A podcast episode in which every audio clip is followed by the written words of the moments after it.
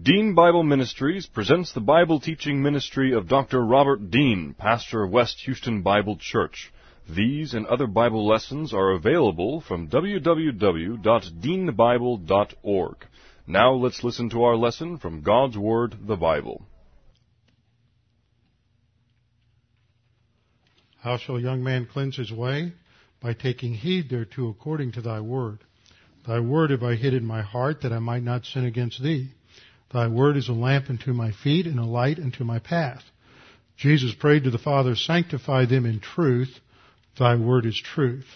For the grass withers and the flower fades, but the word of our God shall stand forever. Before we get started, we'll have a few moments of silent prayer to give you the opportunity to make sure you're in fellowship. Then I will open in prayer. Let's pray.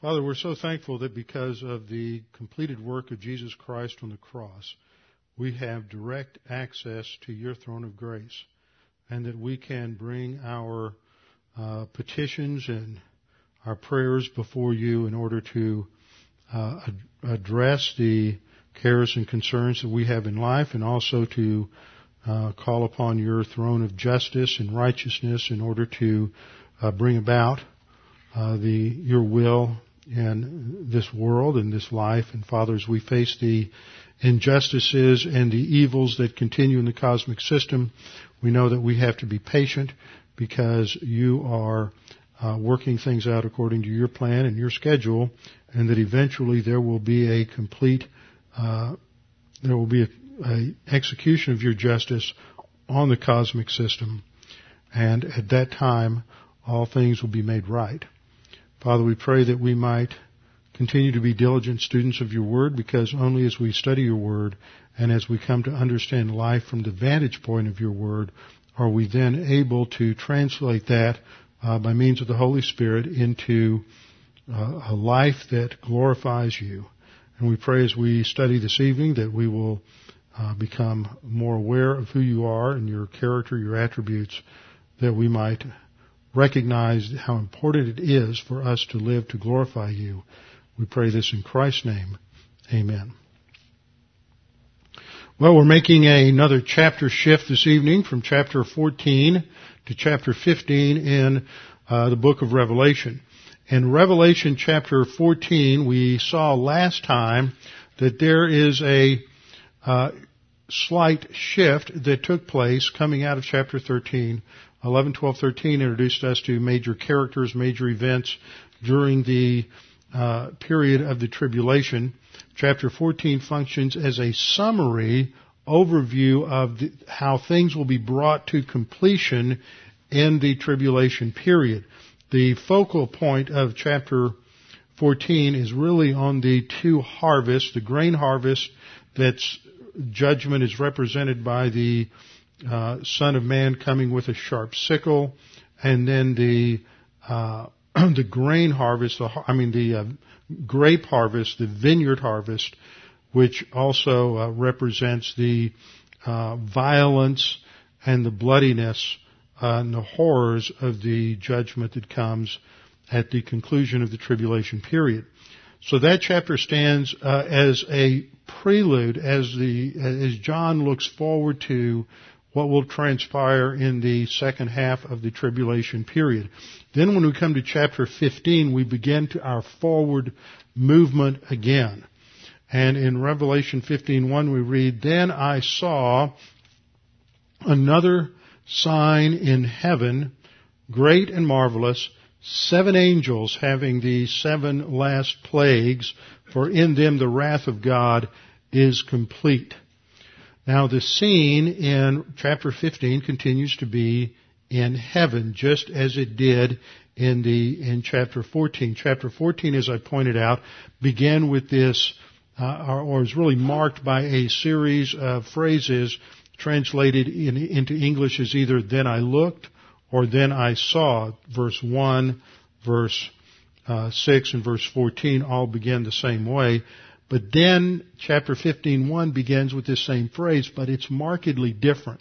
because of the context. It's not a continuation of what was seen in chapter 14, but there is a shift because of the context into a specific uh, heavenly vantage point where now there's forward movement as John sees these seven angels coming with the seven bowls of bowl judgments identified here as the as the last plagues. So 15.1 serves as a summary of what will be covered in the next in the next chapter. So chapter 15 describes the gives us a heavenly prelude to the uh, implementation of these bowl judgments which actually occurs in the next chapter. As you note, if you just look at chapter 15, it's a short chapter, only eight verses. But it serves as the prelude and, and a very sober warning to what is about to transpire on the earth as these judgments are, uh, are implemented.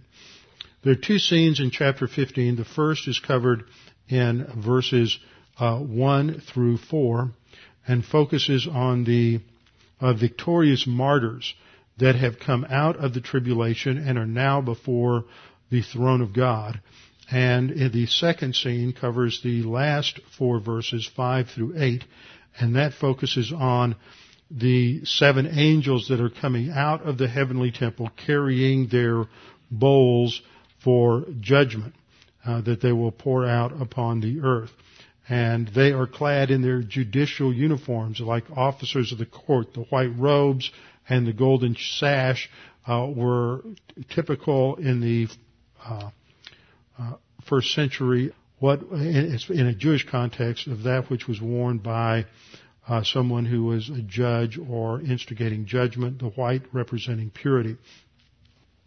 So as we get into the first verse, we see that it begins with the phrase, I saw another sign in heaven. Another sign in heaven. And this is the third sign that we have seen since Revelation 12:1.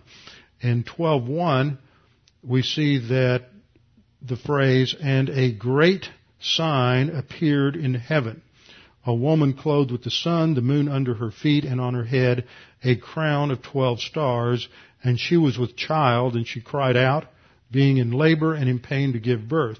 And as we saw when we studied that, the woman in Revelation 12:1 represents Israel and God's plan for Abraham's descendancy, uh, descendants of Abraham, Isaac, and Jacob. The, the moon, the the sun, the moon, the 12 stars represent the tribes of Israel comes out of, the imagery comes out of Joseph's dream that he had in Genesis 37.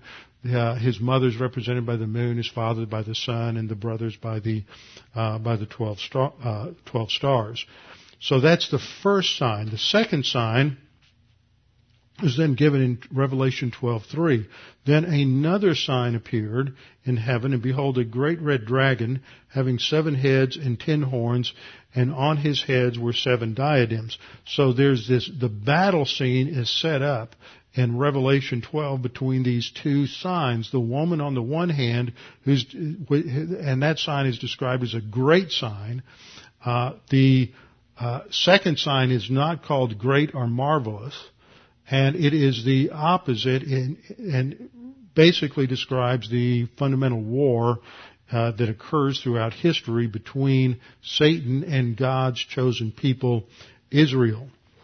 Then we come to the third sign now, and this sign is in heaven. So these signs are important for understanding the, the orientation of these judgments, I believe, and we'll see something of this in the um, when we get down into the third verse. If you note, the third verse says that uh, these martyrs in heaven sing the song of Moses, the servant of God, and the song of the Lamb. That indicates a definite, there's a definite Jewish flavor here, and there's a de- definite uh, allusions in these verses to the Exodus event. And so there's this, this uh, atmosphere in these two verses. There's a tone there that relates to uh, to Israel And so we see that, that God's deliverance here uh, of these martyrs is tied back to his promise to Israel and the fact that he is bringing about a another deliverance of Israel, another redemption of the nation, and just as at the time of Egypt, he brought them out of a time of great danger and redeemed them and brought them into the, their own land and established them as a nation. So now, at the end of the tribulation, there's this, all of these judgments will ha- also have to do with bringing Israel as a nation to that final point where they accept Jesus as the Messiah and then God is going to rescue them and establish them as a nation and establish the messianic the messianic kingdom. So 15:1 says I saw another sign in heaven and this one is called great and marvelous. Great and marvelous. And there are and the sign itself is the seven angels that are carrying the seven last the seven last plagues. Now, one note on the word marvelous. This is a Greek word that has not so much the idea of marvelous. That, that has certain connotations in English. Um, a better word would be awe, but when we then combine that with the English word awesome, that word sort of became a slang term back in the 90s that something was just awesome, but it, it communicates the idea of just being overwhelmed and overpowered by the majesty, the righteousness, and the justice of God and His power as it is being displayed in these final judgments upon evil. So if you remember back in, I think it was in about Revelation chapter, uh, chapter 8, when the seventh trumpet I mean, the seventh seal is broken. It's the, the text says there was silence in heaven for about half an hour. That as though the heavenly witnesses saw what was going to transpire on the earth in terms of the, the final judgments and how horrible these were and the, the, the, violence and all of the suffering that was going to uh, come about during that last judgment, that they were just shut down. There was just nothing anyone could say. There was just this stunned silence in heaven. And that is the uh, same kind of thing that we see in, inherent in this word for, for marvelous. It is just as, as this sign works itself out, this is the final stage of that seventh seal. Remember, the seventh seal contains the seventh trumpet, the, the seven trumpet judgments and the seven bowl judgments. So that is all part of what produced that stunned silence uh, earlier in Revelation uh, Revelation eight. Now these seven angels that come out appear seven times. It's interesting how the word seven keeps showing up again and again. It's a term, uh, a word, it's the numerical implication is of completion. And these seven angels appear as a group seven times in the remainder of the book. Four times they are mentioned in this chapter, and outside of this chapter they're mentioned again in 16.1, 17.1, and then uh, finally in 21.9. And so there is this, this group of angels, and then individuals within that group appear several other times as well in the remainder of this, uh, in the ma- remainder of Revelation. So it emphasizes their role as the intermediate agents of God carrying out His final decrees of judgment. Now we see the phrase the seven last plagues. Usually we see the bowl judgment or the seal judgments, then the trumpet judgments spoken of in terms of either the seal judgments, or the trumpet judgments, or his judgments. But in um, Revelation uh, 9:20, these first six seal judgments and the trumpet judgments were also called plagues. The term plagues is a term that is used as a synonym in scripture for the judgments of God and it takes, it's a term that takes us back to the ten plagues of Egypt. So the use of that word here uh, is definitely uh, a word that is that is intended to bring to our minds those ten plagues that God used to bring uh, to redeem the Jews out of slavery in Egypt. There are also uh, two of the bowl judgments. The first bowl judgment and the third bowl judgment are very similar to judgments that occurred uh, in the ten plagues, uh, the ten Egyptian plagues. Now, the earlier judgments that we've seen, the seal judgments and the trumpet judgments, emphasize the coming severity of the wrath of God, but nothing, no one has seen anything yet compared to what is going to be displayed in this final series of bowl judgments. And these are the last ones. The Greek word there for last is eschatos, which is where we get our Greek word eschatology, the study of last things. So these are the last plagues. This is going to bring all of God's judgments to a conclusion, and that's what's emphasized in the last statement because uh, the Greek word there indicates cause. Uh, English uses the word for or because in them, that is, they're called the last plagues because in them the wrath of God is complete. And the, uh, I mean, the Greek word that's translated uh, complete there is the word uh, teleao. We've used that, referred to that many times. It means complete, uh, to bring something to completion or to finish it. Uh, one form of that word is what Jesus used on the cross when he said, "It is finished." Uh, tetelestai, the perfect uh, passive participle there, and here we have, or the perfect passive indicative rather. Uh, here we have the uh, wrath of God is complete. And even though it's an aorist, which is normally a past tense, an aorist tense is often used in prophecy to refer to a future event as if it is already completed because it is so uh, certain, it's so definite. And so in those cases, it should be translated as a as a future perfect in English, and we would translate it then for in them the wrath of God will have been completed. I typed in will of God. I was thinking something else.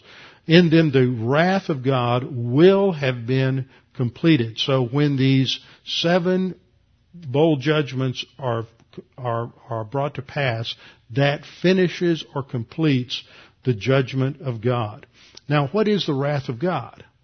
The wrath of God actually is an English phrase that translates two different English words. I mean, two different Greek words. Two different Greek words. The first word is orge, uh, which uh, sometimes that's just translated anger, whereas thumos would be translated wrath, but that's the translators aren't always that that consistent. So you have these two different words that are used, and up until about chapter 12, the the Greek word that's used to translate the wrath of the Lamb, the wrath of God, is orge, but starting in chapter 12, it shifts to thumos.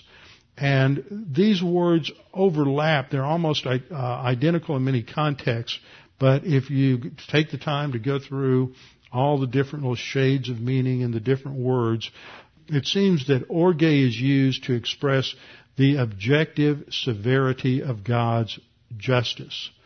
Uh, wrath is not a term meaning that God is just suddenly angry with man. Anger is an emotion that that is the result of something that we know. God in his in his omniscience has always known about all of the evil that is going to transpire in human history. It is something he's fully aware of. He doesn't learn anything new. He doesn't suddenly see all of the rebellion of uh, mankind in the tribulation period and suddenly become angry and just get angrier and angrier at mankind. Uh, nobody wants to have a judge who's angry. Emotion blots out uh, objective thought. And the, but these phrases like the wrath of God and the anger of God are designed to communicate the severity of God's justice. We use phrases like this all the time when we talk about someone goes to court and the judge executes a sentence that is um, extremely harsh we might say the judge threw the book at him. Well, we don't mean the judge literally picked up a book and threw it at him, but we are expressing the severity of the penalty. And that's what is communicated by this phrase, the wrath of God and the anger of God, is it expresses the seriousness uh, and the severity of God's justice and the harshness of the penalty.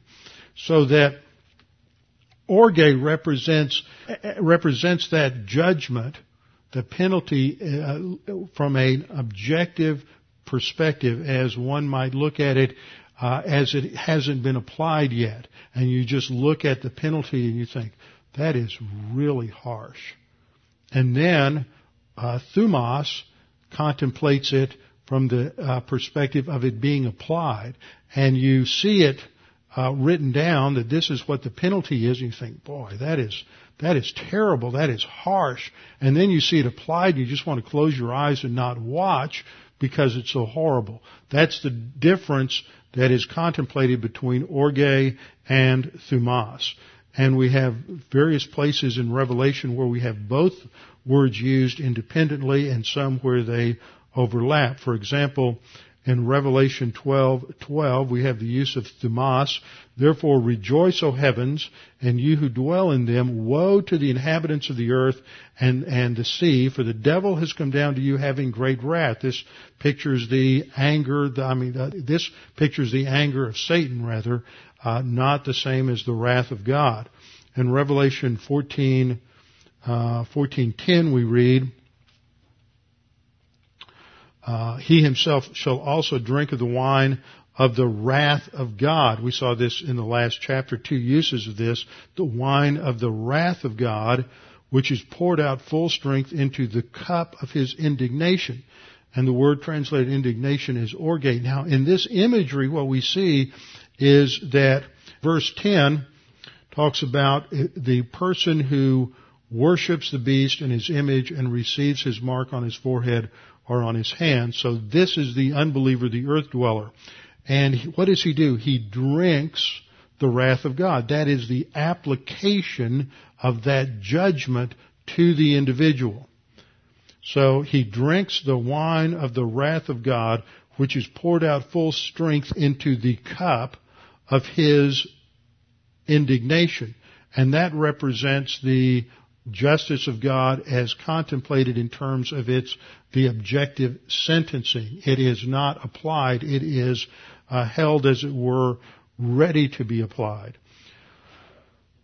Revelation 14:19 we see the statements of the angel thrust his sickle into the earth and gathered the vine of the earth and threw it into the great winepress of the wrath of God.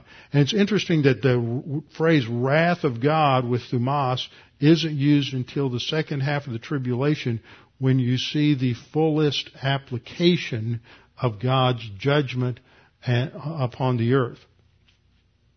Now we see the phrase orge used uh, earlier in the book. For example, in the sixth seal judgment when there is an asteroid shower or something like that that comes to the earth and and it's pummeling everybody on the earth and the kings and the princes and the commanders and generals all crawl into caves to hide.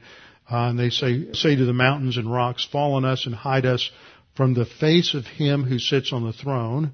Remember that's the father. The one on the throne is the father. And from the wrath of the lamb. And this is orge. This is the the, the objective penalty that has been assessed uh, for their rejection of Christ. Again, in ver- the next verse states, For the great day of His wrath has come, and who is able to stand?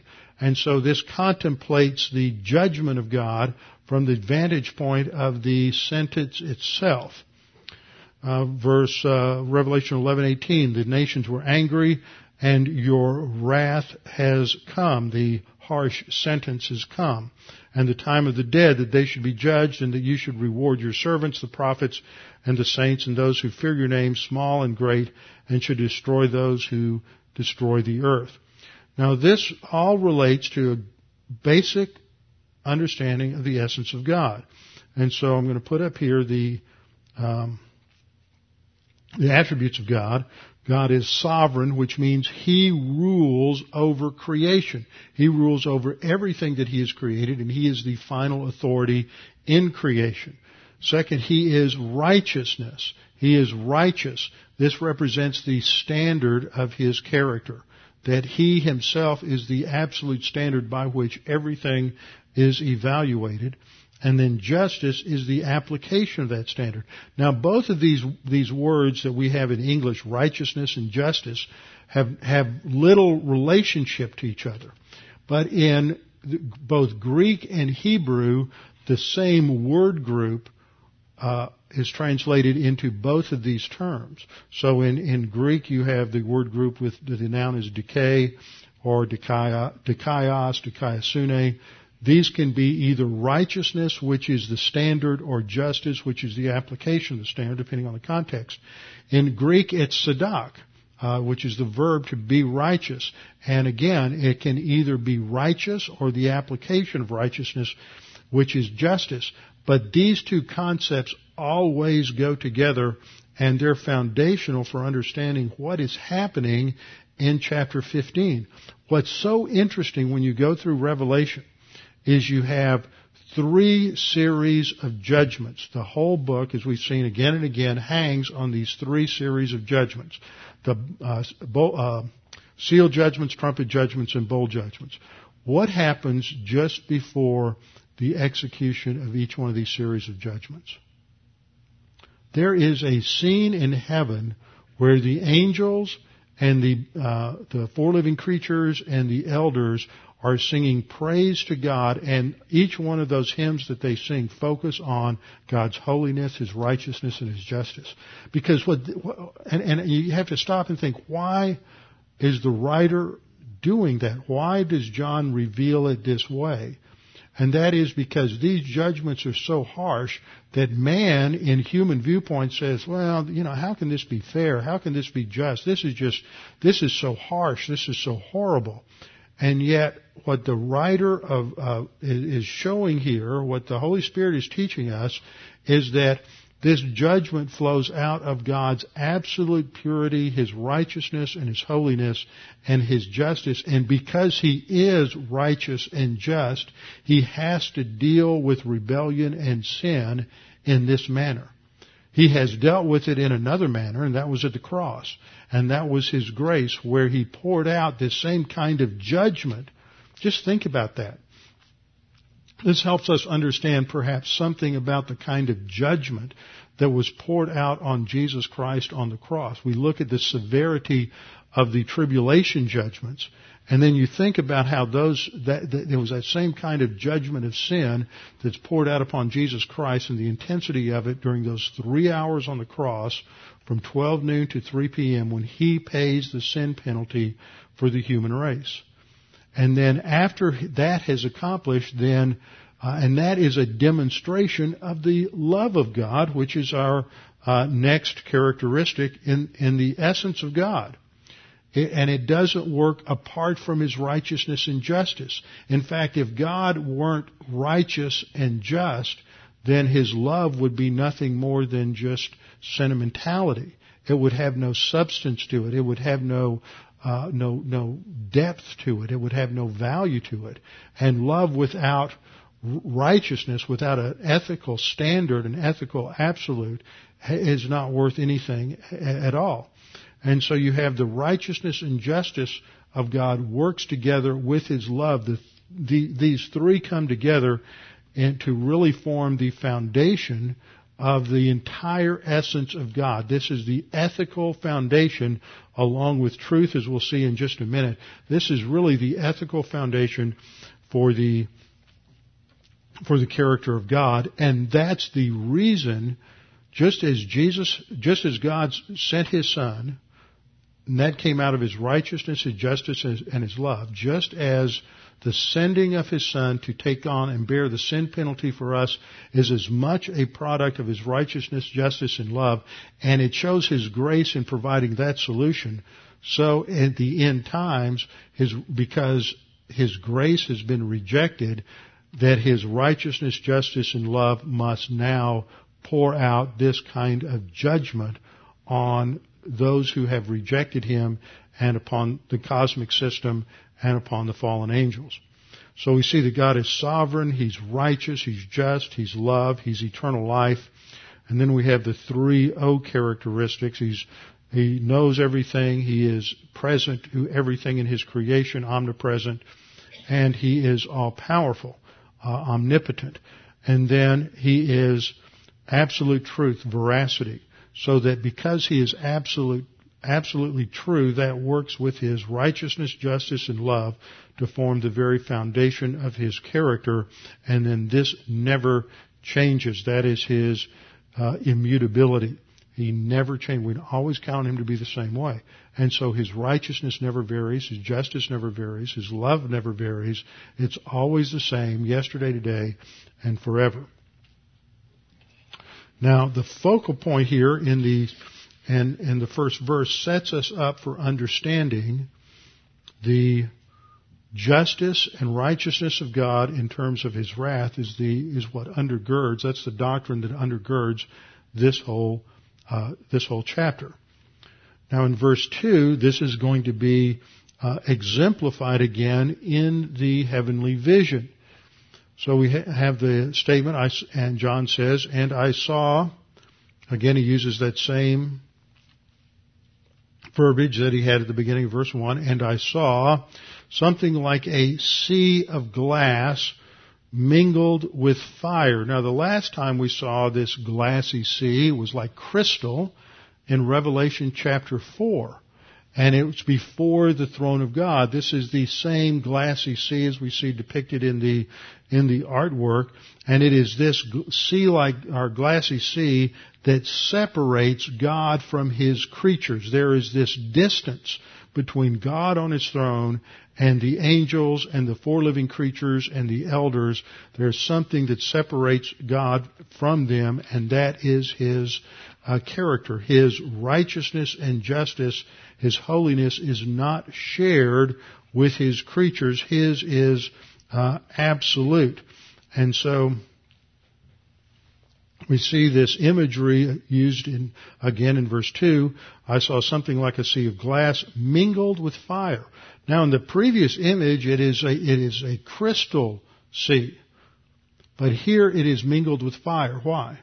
That imagery of the fire is image of judgment, which is what is about to occur. And so as this judgment is about to be poured out, the uh, the, it's, it's, His holiness and His righteousness that is enacted, and so there is the mingling of fire uh, in this sea of glass.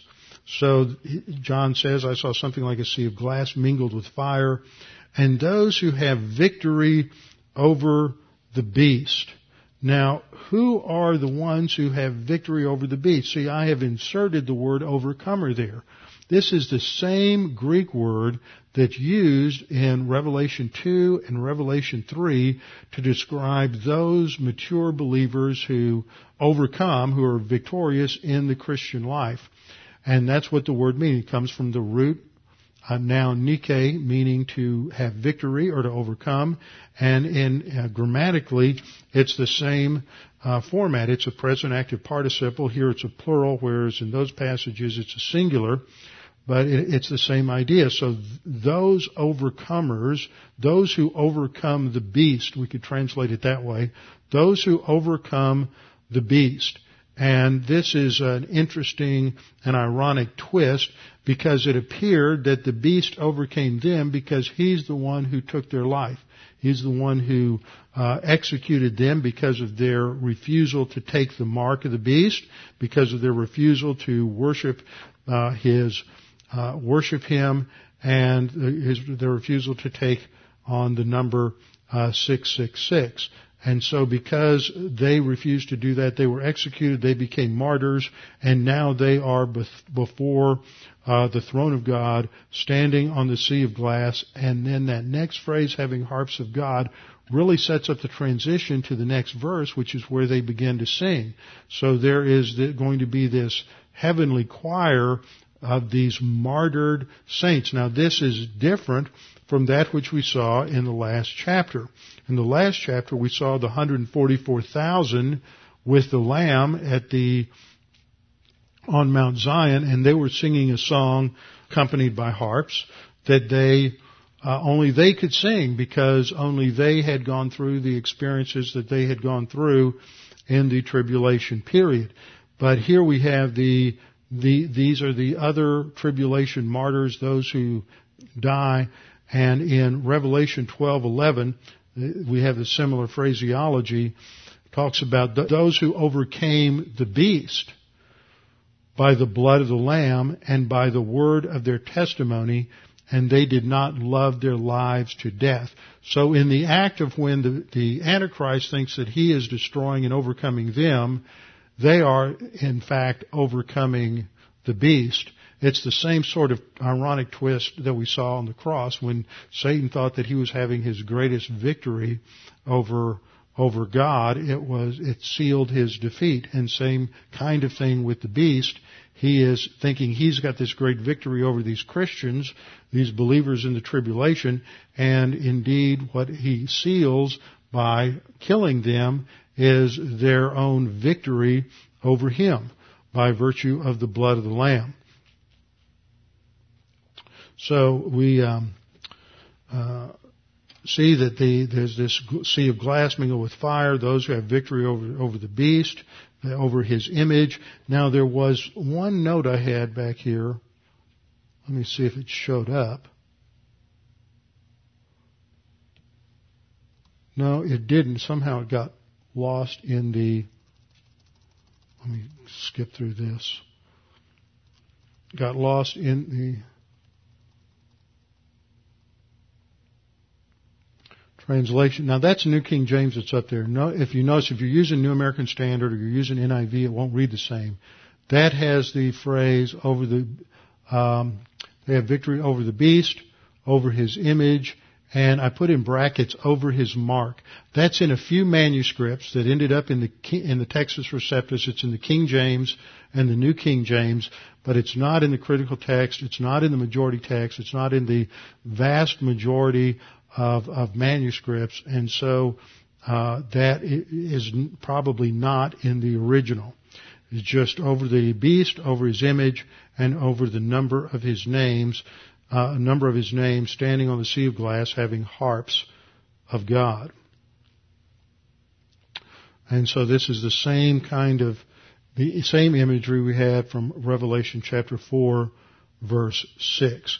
And then with the harps they will sing. Verse uh, 15.3, they sing the song of Moses, the servant of God, and the song of the Lamb, saying, Great and marvelous are your works, Lord God Almighty. Now, where's the orientation to worship here?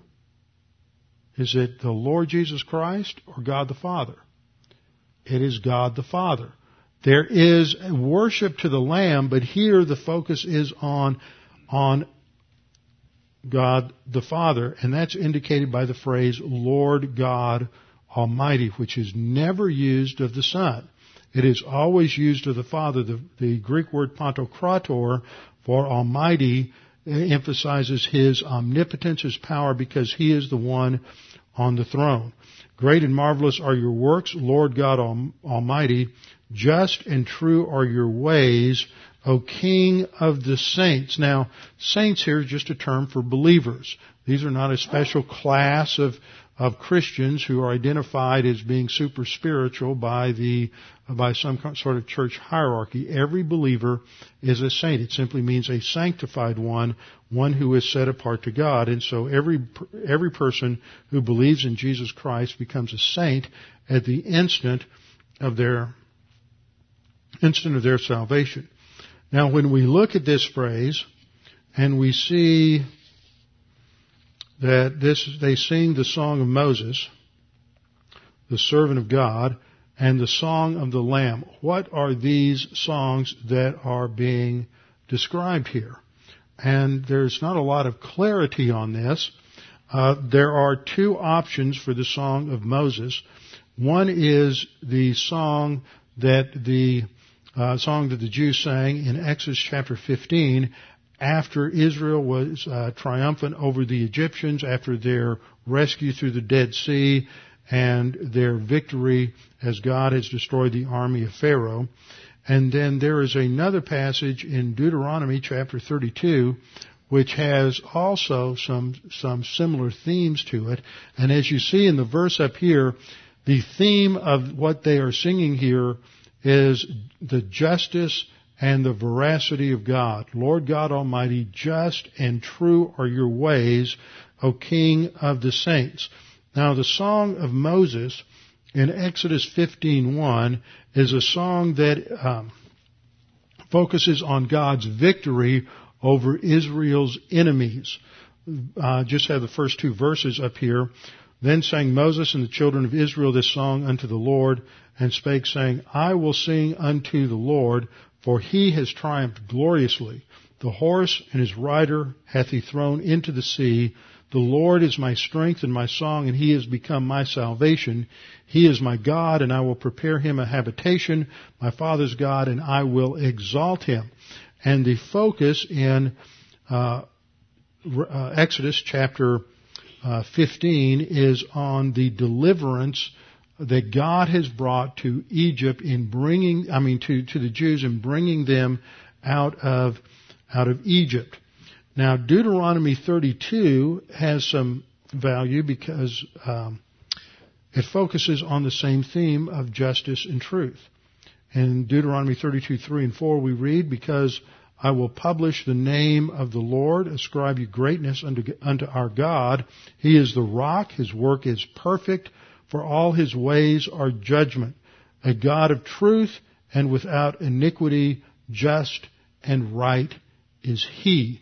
So Deuteronomy 32 uh, also brings up all of the sins and failures of the of the Jews, but it focuses on the the uh, veracity of God and on His righteousness.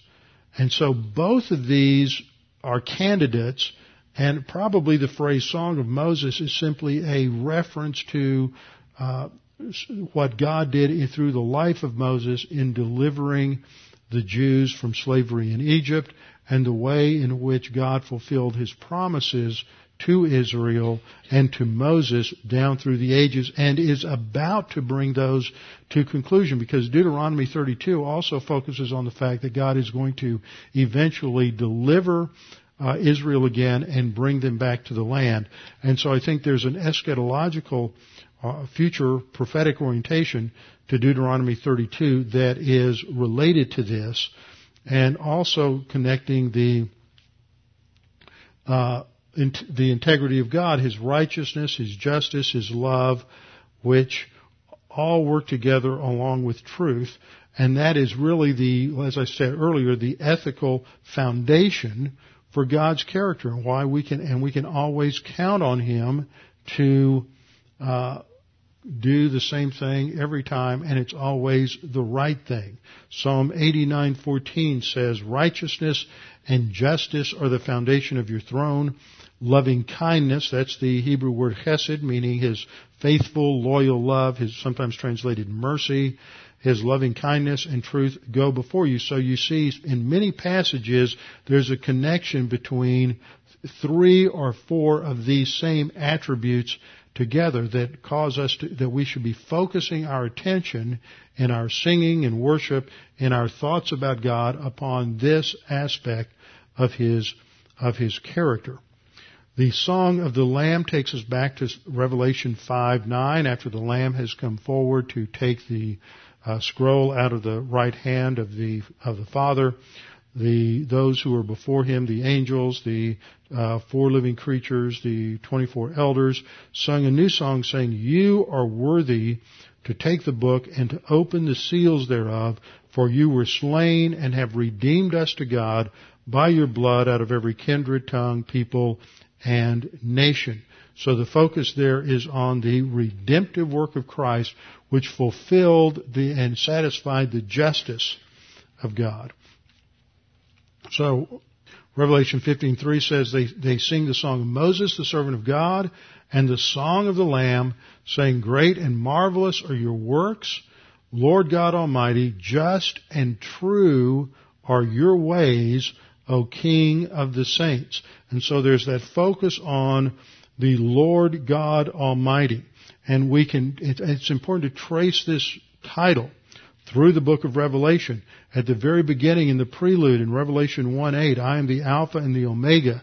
The beginning and the end says the Lord God. Uh, this is the Father who is and who was and who is to come, the Almighty. Now a lot of people get confused when they read that. They look at that who is to come and they think that's Jesus. Because Jesus is coming. And Jesus comes in Revelation 19, but the Father comes in Revelation 21. And the phrase, uh, who is and who was and who is to come always applies to the one on the throne in the book of Revelation and he is described as the Almighty. So the focal point of Revelation is on the Father and the completion of the Father's plan, and ultimately the Father taking up residence with mankind on planet Earth. And that's Revelation 21. There'll no longer be any need for a, for a temple, for the Father uh, will dwell amongst us. Uh, so Revelation 1 8 is the foreshadowing of that. On Revelation 4 8, uh, in the first scene of the of what is going on in heaven, the four living creatures sing before God, the Father on the throne, Holy, Holy, Holy, Lord God Almighty, who was and is and is to come. And it's clearly the one on the throne. Remember, it's the Lamb who comes up. He's separate. So this can't be talking about uh, the Son. Uh, the one who is to come. So this is talking about the God the Father again. And the emphasis is on His holiness. Revelation 11:17 We give you thanks, O Lord God Almighty, the one who is and who was and who is to come, because you have taken your great power and reign. This is the Father executing judgment during the tribulation uh, period. Revelation 15:3 uh, our passage. They sing the song of Moses, calling upon uh, and singing it to the Lord God Almighty. And then in the next chapter, uh, John says, "I heard another from the altar saying, Even so, Lord God Almighty, what true and righteous are your judgments." So it, again and again, these these just before we get into the horrors of the judgments, our attention is taken to the throne of God. It's taken to His essence. It's taken to His righteousness, His justice, His holiness, that what He does is right, it's pure, it's holy, and it is the fulfillment of His, of His justice. And these are the two key words that are emphasized here. Dikaios, uh, the root in Greek is dike, and it is a term meaning either righteousness or justice, that which is right. And, and, and when it's translated righteous, it indicates the standard of something. When it's uh, translated just or justice, it's talking about the application of that standard. Uh, in a similar way to what I, the distinction I was trying to make earlier between orge and thumos, that orge is um, is the the the objective sentence, judicial penalty, and thumos is its application. And then the other word that's used here is alethinos, which means something that is true and genuine. So he is absolute truth. As Jesus said, I am the way, I am the truth, I am the life. Then in verse 4 we read, Who shall not fear you, O Lord? That fear in the sense of serious respect uh, engendered in the creature here as we focus on His holiness, His righteousness, His separateness, His distinctiveness. For you alone are holy. He is not shared with any of His creatures, His absolute uh, righteousness. For all nations, this is the explanation. Who shall not fear you? Because first of all, you are holy. Second, because all nations shall come and worship before you. And third, for your judgments have been manifested. When the, the human race looks upon the outworking of those judgments, when it's all over with, the conclusion will be this was the right thing to do. And yet the horror is unbelievable. So the second part of the chapter then comes in verse 5. After these things, John says, I looked and behold, the temple of the tabernacle of the testimony in heaven was opened. Now this is a really important Greek phrase because it pulls together two different key Greek words, naos for temple and skene for tabernacle. And we did a lot of we spent a lot of time in Hebrews last year. We dealt a lot with these words. There's another word, uh, hieros, which has to do with temple, and that was a word that incorporated the entire temple complex. Naos was a word that focused on the holy place itself, the holy place, the holy of holies, the the um, that the inner building where uh, in the holy of holies where, where God dwelt. So the temple the naos in, indicates that inner sanctum, and then skene is a word for dwelling, for a, a dwelling place. And so, uh, the, the, temple is the dwelling of God in heaven, and inside of it is the dwelling of the testimony. Now, the testimony has to do with the heavenly record of God's covenant with Israel that was kept in the Ark of the Covenant. So this tabernacle of the testimony in heaven has to do with the heavenly record of God's covenant with man. And so that is the basis for his judgment of mankind. And in verse 6 we read, out of the temple, then coming out from this place where you have the judicial record, which emphasizes that they are executing the, the, the, the decisions that are laid down in law, in covenant, the covenants that God has made with man, and that is, so there's a legal basis for these judgments. Out of the temple came the seven angels, having the seven plagues. Now, notice their description. They are clothed in pure, bright linen. Remember in the Old Testament, the priest wore garments of linen. There wasn't a mixing of threads. So it indicates holiness. It's pure, it's bright. All of this indicates uh, a, a, lack of unrighteousness, absolute purity, absolute righteousness. They have their chests girded with golden bands. Now, where have we seen this imagery before? Revelation chapter 1, verse 13. In the midst of the seven lampstands, one like the Son of Man, clothed with a garment down to the feet and girded about the chest with a golden band. This is a, uh, this is a, the, the, the white robe is like a priest and the golden band was a sign of judicial authority. So he's the, represented as the priest judge and these angels coming out dressed that same way indicates that they are carrying out, they are implementing the judicial decrees uh, that are consistent with the Son of Man, who is the uh, has been given the uh, the judge, judgment has been delegated to him from God the Father. So, verse seven. Then one of the four living creatures gave to the seven angels seven golden bowls full of the wrath of God who lives forever. Now, these, this would be a shallow bowl uh, or a vial. Uh, in fact, the Greek word is phial, P-H. It's with a phi, P-H-I-A-L. And so these, the four living creatures are now involved in the implementation of the judgment. They, the four living creatures then give, give to the seven angels the seven bowls that are full of the wrath of God, the implementation of His wrath, the thumos of God, who lives forever and ever. But there's something that dramatic that happens here at the close of this chapter. In the past, you have the uh, though the attendants around the throne of God continue to stay in the temple of God.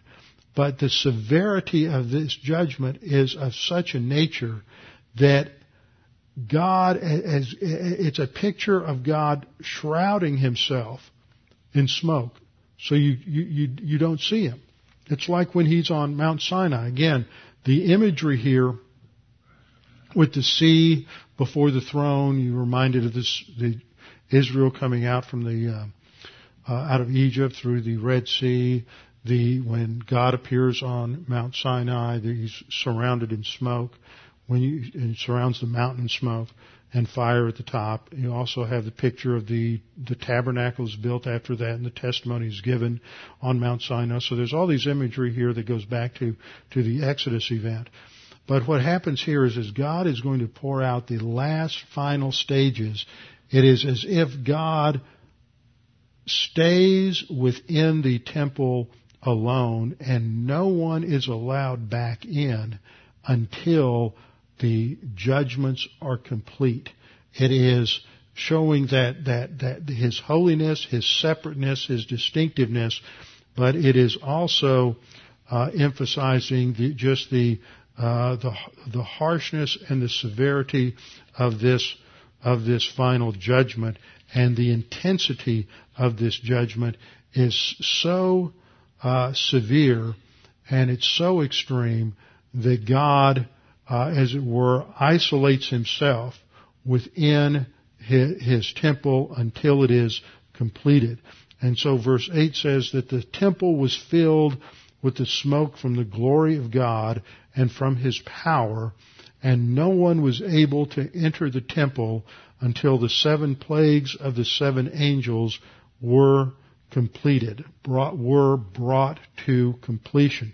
So verse 8 mirrors the statement that is made in verse 1 that in these seven plagues the wrath of God will have been brought to completion and then when we come to the end we have another aorist form that uh, no one can enter the temple again until it is brought to, until it is, these plagues are completed.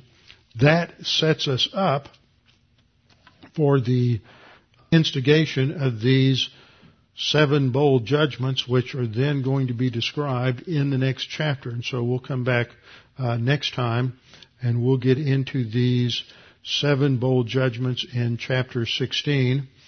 And that should work out fine. We should get through that just before I take off uh, for a week to go to um, uh, WHW. So don't forget that first full week in October is a time when I will be gone. Let's bow our heads in prayer. Father, thank you for this opportunity to study your word this evening and to focus on these things, to be reminded of your uh, holy character, your righteousness, your justice, that you are a God who is distinctly uh, different from anything that we can imagine. You are the creator and we are the creatures, and you have set the standard of righteousness for all of your uh, creation. And that has been violated by sin, by rebellion, and yet in your mercy you have provided a gracious solution that we can uh, be forgiven by virtue of Christ's death on the cross and believing on Him. But yet, for those who have not, there is still a righteous judgment that they must endure uh, on the earth. And that you will bring to fruition, to completion, that judgment on, on evil in history and in the cosmic system. And Father, we look forward to that, but we also realize this will be a time of great horror, and that should also move us to witness, to explain the gospel to the lost, and to continue to remind those that we know are, are unsaved of the desperate need that they have for salvation. And we pray this in the name of our Savior, Jesus Christ. Amen.